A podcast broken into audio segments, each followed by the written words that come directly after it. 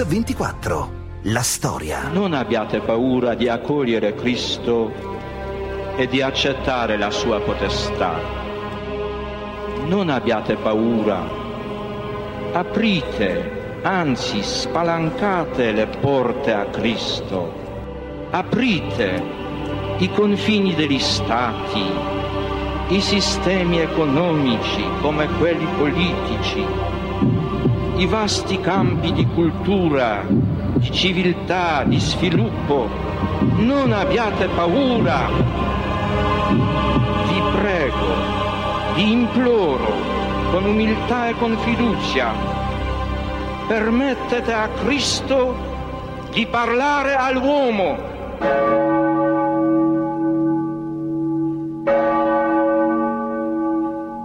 Carissimi fratelli e sorelle, alle 21.37 il nostro amatissimo Santo Padre Giovanni Paolo II è tornato alla casa del Padre. Preghiamo per lui. Alle 21.37 di sabato 2 aprile 2005 Giovanni Paolo II ha concluso la sua esperienza terrena così tanto caratterizzata negli ultimi anni dalla malattia e dalla sofferenza. Quella che raccontiamo oggi a Mix24 è la storia, la sua storia, la storia del pontificato di Karol Wojtyla alla luce della sua fisicità, da quella prorompente atletica dei primi anni a quella dolorosa e sofferente degli ultimi anni e delle ultime ore. Insomma, di lui vogliamo raccontare quella parte di anima chiamata corpo. Edmondo Berselli sull'Espresso del 26 agosto del 2004 ha parlato del vicario di Cristo come di un ecce homo che attraverso il suo personale calvario, in un mondo che sembra sempre più carente di forza morale, che di tutto si lagna, di tutto fa tragedia, dimostra che lo spirito indomabile può padroneggiare sino all'estremo la carne ormai riluttante. È il 22 ottobre del 1978. Karol Wojtyla appare in piazza San Pietro per celebrare la messa di inaugurazione del suo pontificato. Sembra pienamente investito della missione affidatagli da Dio. Ha la serenità di un attore che ha già imparato la parte. La piazza è piena di gente, circa 200.000 persone. Così lo scrittore Vittorio Messori. Si tratta della chiamata al pontificato di un uomo che ha vissuto direttamente sulla sua pelle, se così si può dire, la tragedia delle due ideologie sanguinarie del XX secolo, prima il nazismo e poi dopo il comunismo. Ci sono le teste coronate, le autorità mondiali, i principi regnanti. Ci sono i patriarchi e capi delle chiese cristiane, ma soprattutto c'è il mondo. Guardandolo alla TV via satellite, credenti e non credenti di centinaia di paesi assistono al rito solenne con il quale il primo cardinale diacomo Pericle Felici depone sulle spalle del Papa il Sacro Pallio, una stola di lana bianca su cui sono intessute piccole croci nere, l'emblema del potere papale. I 117 cardinali di Santa Romana Chiesa si alzano e si avviano fino a formare una lunga fila per baciare l'anello del Papa in segno di obbedienza. Così il ricordo dello scrittore Vittorio Messori. Giovanni Paolo II li abbraccia tutti fraternamente. E a un certo punto, quando è il turno di Stefan Wyszynski, il cardinale primate di Polonia, anche il Papa si inchina stringendo l'anziano primate in un forte abbraccio. E questo gesto, la particolare attenzione manifestata in pubblico per Wyszynski, sono un segnale. E questo segnale lanciato al mondo nell'ottobre del 78 è l'inizio della nostra strada di ricerca. Da quel momento Giovanni Paolo II diventa il padrone assoluto dell'uso dei simboli. E noi andiamo proprio alla ricerca di quei simboli fino ad arrivare, se possibile, al simbolo per eccellenza, a ciò che ha trasformato Giovanni Paolo II nell'icona della sofferenza. Ma intanto torniamo a quel 22 ottobre del 78. Quando si esauriscono le ultime note del Te Deum, Karol Wojtyla, il supremo pontefice, non riesce a stare fermo. A grandi passi, con la falcata di un montanaro, non si piega alla folla, la domina. Benedice i pellegrini, stringe mani, bacia bambini. Poi torna al centro del sagrato, Fissa il suo sguardo sulla folla in delirio e brandendo il pastorale con entrambe le mani, come una spada, traccia un energico segno di benedizione.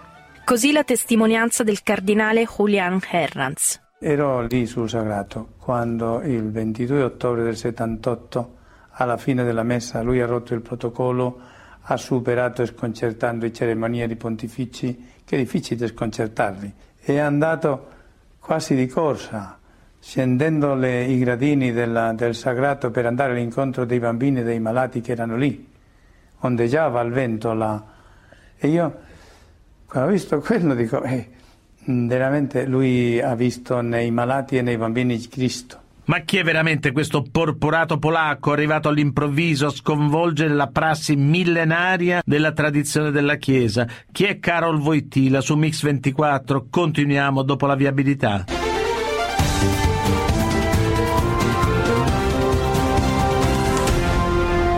Mix 24. La storia. Rieccoci a Mix 24. Oggi raccontiamo Giovanni Paolo II. Appena eletto pontefice il 22 ottobre del 78, durante la cerimonia di insediamento rompe da subito il protocollo. Ma chi è Carol Wojtyla? Che cosa intende fare? Come vuole guidare la Chiesa di Roma nell'ultimo quarto del XX secolo? Che il suo atteggiamento sia diverso, più moderno e disinvolto lo si capisce subito. Giovanni Paolo II è di fronte alle telecamere per un messaggio urbi e torbi. Buona Pasqua nella gioia e nella pace di Cristo risorto. Bonne fête de Pâques dans la joie et la paix du Christ ressuscité. Frohe und gesegnete Ostern. A blessed Easter in the joy of Jesus Christ, the risen Lord and Savior of the world. Un grande comunicatore sia nei contenuti sia nell'immagine. Come ha scritto il vaticanista Luigi Accattoli, Giovanni Paolo II ha modificato l'immagine papale, staccandolo dal bronzo e dal latino che i predecessori avevano amato o sopportato. L'ha avvicinata al sentimento della comune umanità. Queste parole ci portano direttamente alla pagina che racconta il Voitila carismatico, ovvero quello stupefacente macchina di energia che sembra trasformarlo in un mito. C'è un mito, il mito dell'uomo Voitila, intrepido, instancabile, poliglotta e creativo, senza paura e senza rimpianti. Un uomo che è diventato pontefice di Roma, ma che è riuscito a non farsi dominare dall'immagine del papato. Piuttosto ha imposto la sua d'immagine al papato. Una volta c'era una netta separazione tra l'apparato privato e quello pubblico del Palazzo Apostolico. Giovanni Paolo II ha rotto questa separazione. Ha voluto ospiti in cappella e in sala da pranzo, ha ammesso giornalisti e fotografi, ha mescolato pubblico e privato, personalizzando la scena pubblica e facendo anche della vita privata uno strumento di governo o quantomeno di comunicazione con l'esterno. Così racconta lo scrittore Vittorio Messori. Questo è il primo Papa il quale si è fatto costruire la piscina, ha nuotato, questo è il primo Papa il quale è andato a sciare, addirittura in un'occasione il, accompagnato dal Presidente della Repubblica. Seguendo il suo istinto di libertà, Voitila spezza il soggiorno estivo a Castel Gandolfo con brevi vacanze di due settimane all'anno sulle Alpi e diventa così il primo Papa ad accettare di essere fotografato in tenuta da sci o da escursionista. Il 26 agosto 1979, anniversario dell'elezione del suo predecessore, dopo la messa celebrata sulla piazza di Canale d'Agordo, sale sulla cima della Marmolada, a 3300 metri di altitudine, per benedire la statua di bronzo della Vergine delle Dolomiti. Cinque anni dopo, il 17 luglio 1984, un elicottero dell'esercito italiano porta il Papa sul ghiacciaio dell'Adamello. Giovanni Paolo II commenta l'avvenimento con il solito humor. Forse qualcuno troverà scandaloso che un papa si metta a sciare, ma non c'è scandalo laddove c'è amicizia, semplicità e valori umani semplici. Valori umani e semplicità dunque lo dice lo stesso Pontefici, quasi scherzandoci sopra. Ma le sue non sono solo delle parole prive di contenuto, ma ben presto si trasformano in atti concreti, in discorsi pubblici, in prese di posizioni scomode. Varsavia, 1979. Giovanni Paolo II è sul palco, di fronte a una folla sterminata. Con parole chiare e determinate lancia il suo messaggio. In nome del futuro dell'uomo e dell'umanità bisogna pronunciare questa parola, solidarietà. Un discorso politico reso esplicito anche dalla forza fisica con cui viene espresso. Managua, 6 marzo 1983. Giovanni Paolo II scende dall'aereo e incontra Daniel Ortega e i ministri del suo governo rivoluzionario, ispirato ai principi del socialismo. Tra di essi un prete, un esponente della teologia della rivoluzione, Ernesto Cardenal, ministro della cultura. Voitila lo vede e scuro in volto lo rimprovera con il dito alzato in segno di ammonimento. Non accetta il Papa che un prete cattolico partecipi ad un governo nato da una rivoluzione.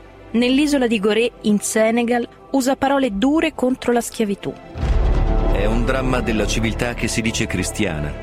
È un dramma umano. Il grido delle generazioni esige che noi ci liberiamo per sempre da questo dramma, perché le sue radici sono in noi, nella natura umana, nel peccato. In Sicilia, nello scenario maestoso della Valle dei Templi, minaccia gli uomini della mafia. Lo dico ai responsabili, lo dico ai responsabili, convertitevi, una volta verrà il giudizio di Dio. Il giudizio di Dio, appunto, parole e gesti di una fondamentale importanza. Un'anima, quella del Papa, che ha la forza di parlare appunto anche attraverso il suo corpo. Il suo sembra essere un apostolato della carezza e una liturgia dei gesti. Tra tutti i ricordi delle sue novità gestuali con le donne, il più bello ci riporta a Sydney, in Australia, il 26 novembre 1986, nello stadio del cricket. Bacia in fronte la ragazza che ha tenuto il discorso di saluto, tenendole la testa tra le mani. E dopo quel bacio prende per mano due ragazze in maglietta rossa che fanno parte del coro, unendosi ad una catena di 30.000 persone che lega tutto il campo. Con loro si dondola e canta. Infine abbraccia le due più vicine, stringendole al petto e poggiando una mano sui capelli a coda di cavallo. Così lo scrittore Vittorio Messori e il cardinale Julian Herranz. Direi che in questa sua affettività eh, così libera c'è anche, mm, come dire, lo stile del suo pontificato, lo stile paterno, lo stile del padre di famiglia, lo stile di colui che considera tutti i propri figli. Chiaramente in questa prospettiva la carezza e dire, il contatto anche fisico viene istintivo. Qual è il padre? Qual è la madre? che non accarezzano i loro figli.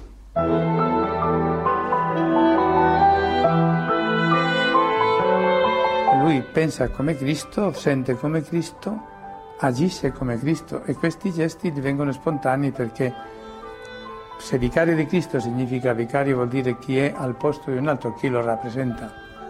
Lui è un vicario splendido perché in persona Cristo lo rappresenta in una forma che e pura immagine. Settembre 1985, Palasport di Genova. Giovanni Paolo II prende tra le mani il volto della ragazza che lo ha salutato a nome di 13.000 compagni e la bacia in fronte. La ragazza va dal cardinale Siri che sta a due passi dal pontefice, un gradino più in basso, e il severo arcivescovo ottantenne alza la mano e offre l'anello da baciare.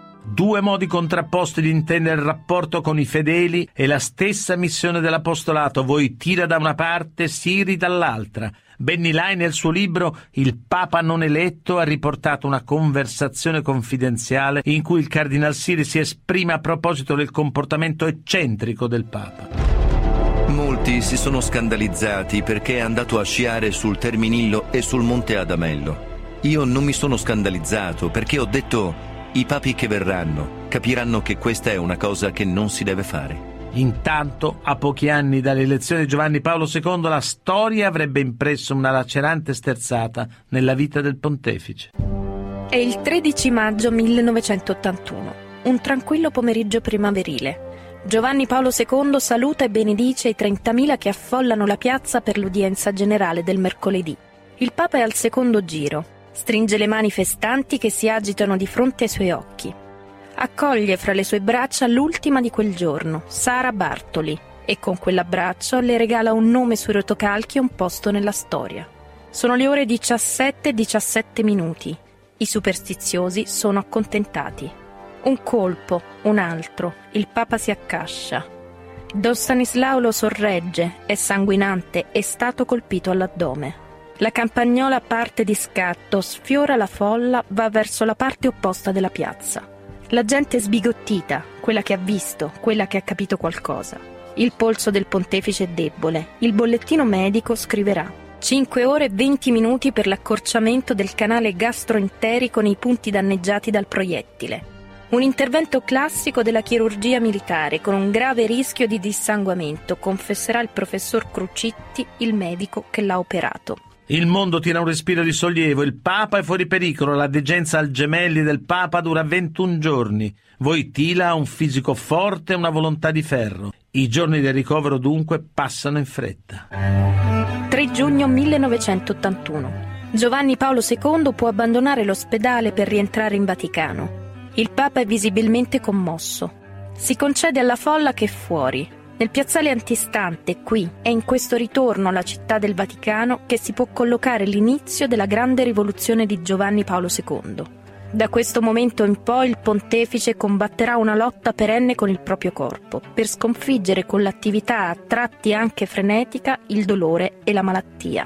20 giugno 1981. Il pontefice è costretto ad un nuovo ricovero, sempre al Policlinico Gemelli per un nuovo intervento. Il fisico del Papa ha contratto un'infezione, il citomegalovirus. Passa l'estate in una non semplice convalescenza.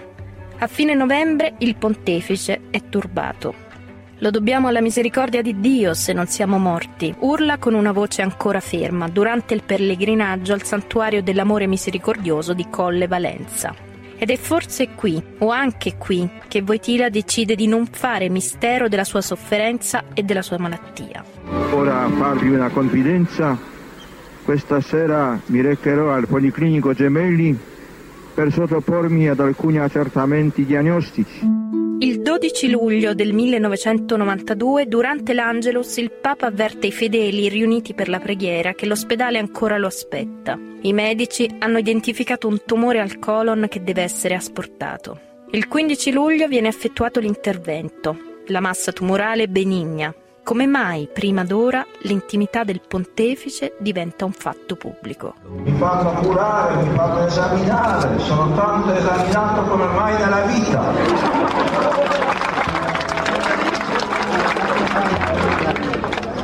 Esaminato fino in fondo del mio organismo. Non sapevo neanche che esistono tali organi. Passa più di un anno, il fisico del Papa non desta preoccupazioni, fino a quando, all'improvviso, il Papa ha dei disturbi visibili. La sua mano tremante sarà interpretata come un segno non certo positivo della sua condizione fisica. Chiede scusa e abbandona il balcone, muovendosi verso l'interno della stanza. Successivamente si saprà che quei tremori sono dovuti al Parkinson. Ed è qui che inizia la lunga odissea di una malattia che avanza e sembra minarlo duramente non solo nel fisico, ma l'immagine che ha fatto il giro del mondo è questa, una mano che ferma l'altra, quasi di nascosto. Il Papa vuol salutare tutti, come vedete è un Papa un po' deficiente.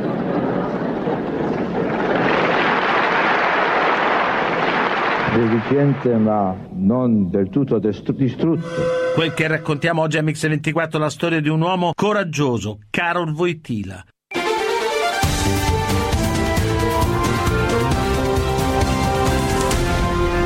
Mix 24. La storia. Quella che raccontiamo oggi è la storia di quella parte di anima chiamata corpo, la storia di Papa Voitila. È l'anno 2000, tra i numerosi impegni, uno fra tutti, quello della giornata mondiale della gioventù. Certamente il momento più concreto della tenera e caparbia fisicità del messaggio di Giovanni Paolo II, una fisicità contagiosa che colpisce e coinvolge i giovani di tutto il mondo. Piazza San Pietro, città del Vaticano, Roma, anno del Signore 2000. L'inizio di un nuovo millennio. È un evento che difficilmente le cronache potranno dimenticare. Centinaia di migliaia di giovani provenienti da ogni parte del mondo si sono dati appuntamento nella città eterna per sfidare il caldo insopportabile e la stanchezza fisica, ma soprattutto per stringere in un lungo abbraccio un anziano signore vestito di bianco. E lui non si tira indietro. Dal palco, quasi un puntino in fondo, ben oltre la folla, parlando di se stesso. Vive già 80 anni i giovani lo vogliono sempre giovane. Come fare? Non ci vogliono stare, non è vero, sembrano gridare questi giovani festanti. Non è vero che l'anziano pontefice sia vecchio e malato, non è vero. Sembra la conferma definitiva di quando il corpo del Papa, con il suo carisma, i suoi gesti affettuosi, la sua umanità sofferente, sia diventato comunicazione di fede e speranza. Il Papa vorrebbe parlare, vorrebbe continuare, ma i giovani sembrano impedirglielo. Dopo quelle ore, quelle intense emozioni, il dialogo tra Giovanni Paolo II e la gioventù di tutto il mondo non si sarebbe più interrotta fino all'abbraccio finale nella notte della morte del Papa. Ma anche qui l'anima del Papa parla attraverso il suo corpo, un corpo minato dalla malattia. Oltre la malattia, il Calvario, che negli ultimi due anni è diventato visibile, concreto, tangibile, sotto gli occhi di tutti, dei porporati, dei fedeli, dei media. Il 14 novembre 2002, durante la sua visita al Parlamento italiano, il Papa ancora cammina, sia pure appoggiandosi al bastone. Nei mesi successivi fa qualche passo in pubblico, ma da luglio ad ottobre del 2003 sembra condannato all'immobilità. Ciò nonostante Papa Wojtyla rispetta i programmi di viaggi apostolici prefissati. Spagna, Croazia, Slovacchia. A Bratislava sono evidenti i problemi di linguaggio e da allora prende l'abitudine di lasciare a un collaboratore la lettura di parti di discorsi e di interventi pubblici. Alla fine del settembre del 2003 un brivido d'allarme. A motivo di un'indisposizione, il Santo Padre non potrà essere presente a questa udienza generale. Insieme pregheremo per lui. Si opta per un collegamento in diretta. In Vaticano rassicurano, ma la paura rimane. La sua malattia si è aggravata, non cammina più, parlare è diventata un'impresa. Il cardinale Ratzinger, in un'intervista per il settimanale tedesco Bunte, confessa: Il Papa sta male, pregate per lui. È il primo ottobre del 2003. Dopo una settimana Giovanni Paolo II va a Pompei.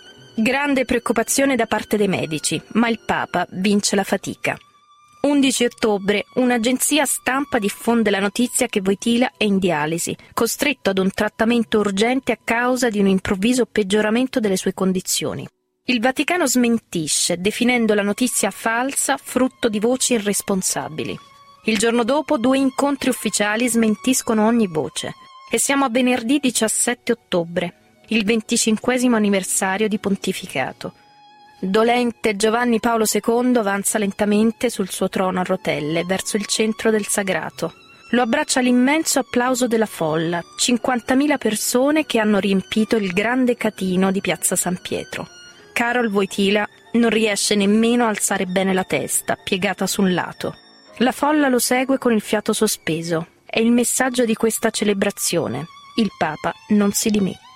Giovanni Paolo II in lacrime mentre il cardinale Ratzinger legge il messaggio di auguri a nome di tutti i porporati. Prende la parola e dice Vado avanti fino all'ultimo respiro. E Giovanni Paolo II trascina se stesso, il suo corpo da un appuntamento all'altro, da una folla a una piazza gremita di fedeli, da una telecamera a una diretta, fino ad arrivare all'estate del 2004.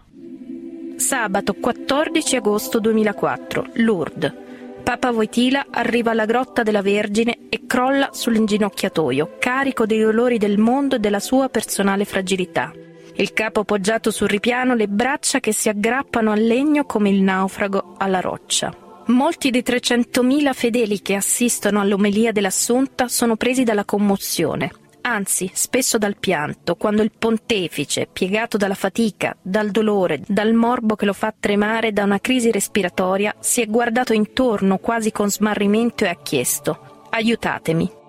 Pianti, applausi. Sento con emozione, dice, di aver raggiunto la meta del mio pellegrinaggio. E a sera, nel momento culminante della processione delle fiaccole, ecco il suo messaggio. Si depongano le armi, e nei cuori si spengano l'odio e la violenza, e ogni uomo veda nell'altro non un nemico da combattere, ma un fratello da accogliere e da amare, per costruire insieme un mondo migliore. Ancora una volta un messaggio forte rivolto all'intera umanità e a ogni singolo uomo perché faccia di tutto per impedire l'odio e violenza e per costruire un mondo migliore ma il grido lacerante Giovanni Paolo II assume un significato e un colore emotivo intensissimo perché unito all'immagine della sua fragilità fisica. Io venne in aiuto al suo apostolo perché egli potesse proseguire nella sua missione.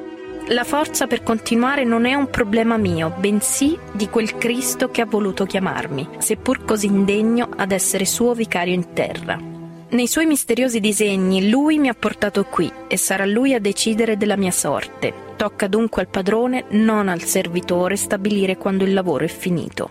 Ma rimane ancora un altro interrogativo ben più interessante. Perché il Papa non nasconde la sua malattia? In un mondo di lifting, di look, di fitness, ecco un vegliardo con Parkinson in fase avanzata che continua con fedeltà puntuale il suo ministero, esponendo alle telecamere, agli obiettivi elettronici, alle folle lo sfacelo di un corpo tremante e ansimante, sospinto il più delle volte su una carrozzella. Una lunga dolorosa vecchiaia di malato in diretta, sotto i riflettori e microfoni implacabili, un calvario certo, ma come il calvario vero ha il suo frutto misterioso nella forza della testimonianza. Così la frase di Gesù riportata da Giovanni. Quando sarò innalzato sulla croce attirerò tutti a me. Così racconta il cardinale Julian Herranz. Questo è quello che io vedo che fa il Papa, con la sua amicizia insegna a vivere la carità con la sua fortezza insegna ad essere forti sin fide, forti nella fede di Cristo, non mollare anche quando andare controcorrente, che le piace tanto. Lo fa perfino in poesia quando parla del torrente che scende dalla montagna, che bisogna andare controcorrente per risalire dove c'è eh, dove l'acqua è pulita. E qui, in questo calvario in diretta, si ritrova il lungo itinerario di Caro Voitila che lo ha portato dalla fisicità atletica dei primi anni alla corporeità sofferente degli ultimi mesi, fino alla morte del 2 aprile del 2005. Giovanni Paolo II, attraverso il corpo, ha espresso il senso più alto e partecipato della sua capacità di comunicare. La gioia della vita, ma anche di comunicare il senso profondo della sofferenza del mondo. È dunque ancora un altro aspetto scomodo e lacerante della grande sofferenza fisica e morale di Carol Wojtyla. 11 dicembre 2002. In uno dei giorni in cui la crisi internazionale sembra più buia di altre, nel momento in cui Bush brandisce la spada nucleare, Carol Wojtyla parla del flagello della carestia e dell'orrore della guerra, usando le parole del profeta Geremia.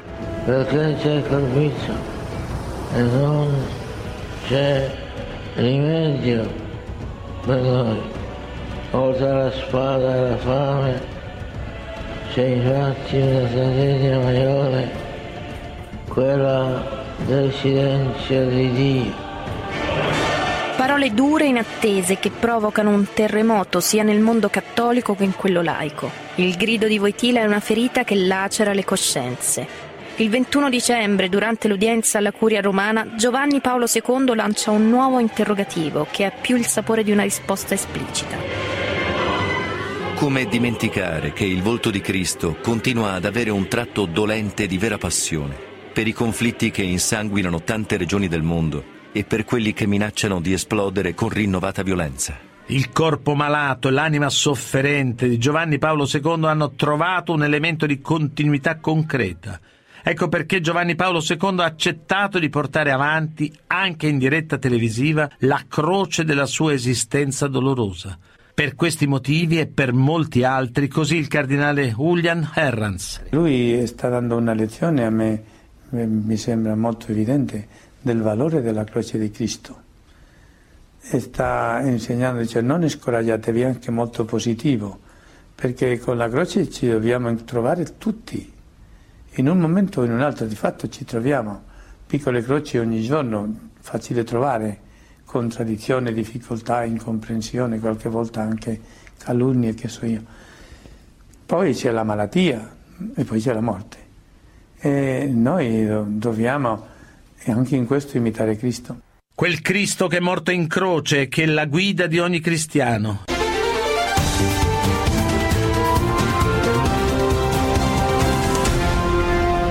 Mix 24. La storia. Quella che raccontiamo oggi è la storia di Papa Voitila. Giovanni Paolo II è veramente agli sgoccioli. Il popolo dei fedeli si prepara a celebrare i riti della passione di Cristo. Manca pochissimo all'appuntamento del Venerdì Santo e alla Via Crucis.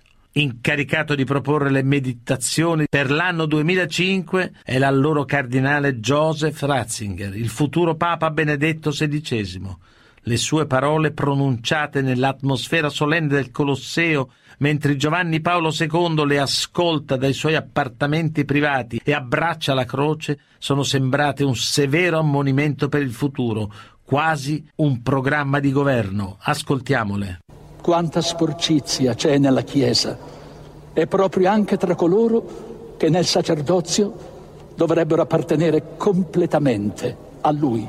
Quanta superbia, quanta autosufficienza, quanto poco rispettiamo il sacramento della riconciliazione nel quale Egli ci aspetta per rialzarci dalle nostre cadute. Tutto ciò è presente nella sua passione. Quanta sporcizia c'è nella Chiesa, ha detto Joseph Ratzinger, allora cardinale, nel commentare la nona stazione della Via Crucis un ammonimento severo che è risuonato sulla spianata del Colosseo, gremita dai fedeli. Nella notte del venerdì santo, un ammonimento che in molti hanno ricordato pochi giorni dopo quel sabato 2 aprile, quando il popolo dei cristiani ha sentito il bisogno di stringersi in un caloroso abbraccio con caro Voitila, nelle ultime ore della sua vita terrena. Sono da poco passate le 21. In piazza San Pietro il tempo sembra congelato in una lacerante attesa silenziosa. Io appartengo a questa generazione che ricorda bene, ha vissuto, grazie a Dio sopravvissuto, la seconda guerra mondiale.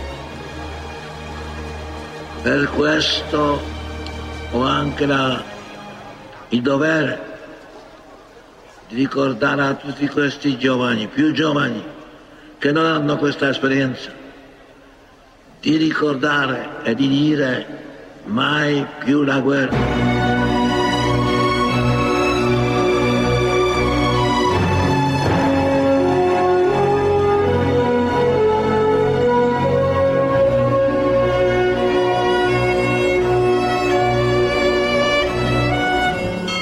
Mai più la guerra, avventura senza ritorno, mai più la guerra, spirale di lutto e di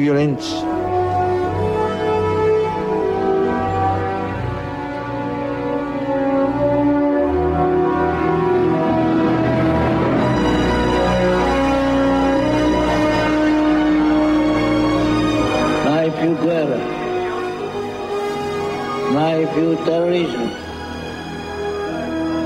In nome di Dio, ogni religione porti sulla terra giustizia e pace, perdono e vita, amore. Gioacchino Navarro Valls, portavoce di Giovanni Paolo II dal 78 al 2005. Hai detto di aver vissuto vicino a un santo. Ecco, il 27 aprile del 2014 la beatificazione. L'aspettava così presto? Eh, naturalmente non avevo fatto una previsione dei tempi. Certo. Ma sapevo che non avrei dovuto aspettare molto. Mm. Sa, per secoli i santi sono stati fatti dal popolo, per acclamazione popolare. Mm poi qualche secolo fa è stata introdotta la nuova disciplina, ma quando nella messa di funerale di Giovanni Paolo II nel 2005 il popolo ha cominciato a gridare santo subito, subito eh. e a, a, far vedere quelle scritte in tutta la piazza, si ebbe la certezza che il, che processo, era un segnale. Eh. il processo sarebbe stato completo certamente, ma mm. molto rapido. E che cosa resta di questo Papa, di questo grande Papa? Penso che l'esempio di un uomo che sapeva fare la virtù simpatica, amabile mm. e, non, e, non, ardua e antipatica, il grande umanista innamorato di Dio che rimane ancora sempre molto presente nel cuore e nella mente, nei pensieri, nel, nel, nel ragionare della gente. della gente. Ecco, Voitila ha resistito nonostante la malattia. Benedetto XVI invece ha abdicato, sono parole sue, a causa un po' della sua infermità. Ecco, due stili diversi.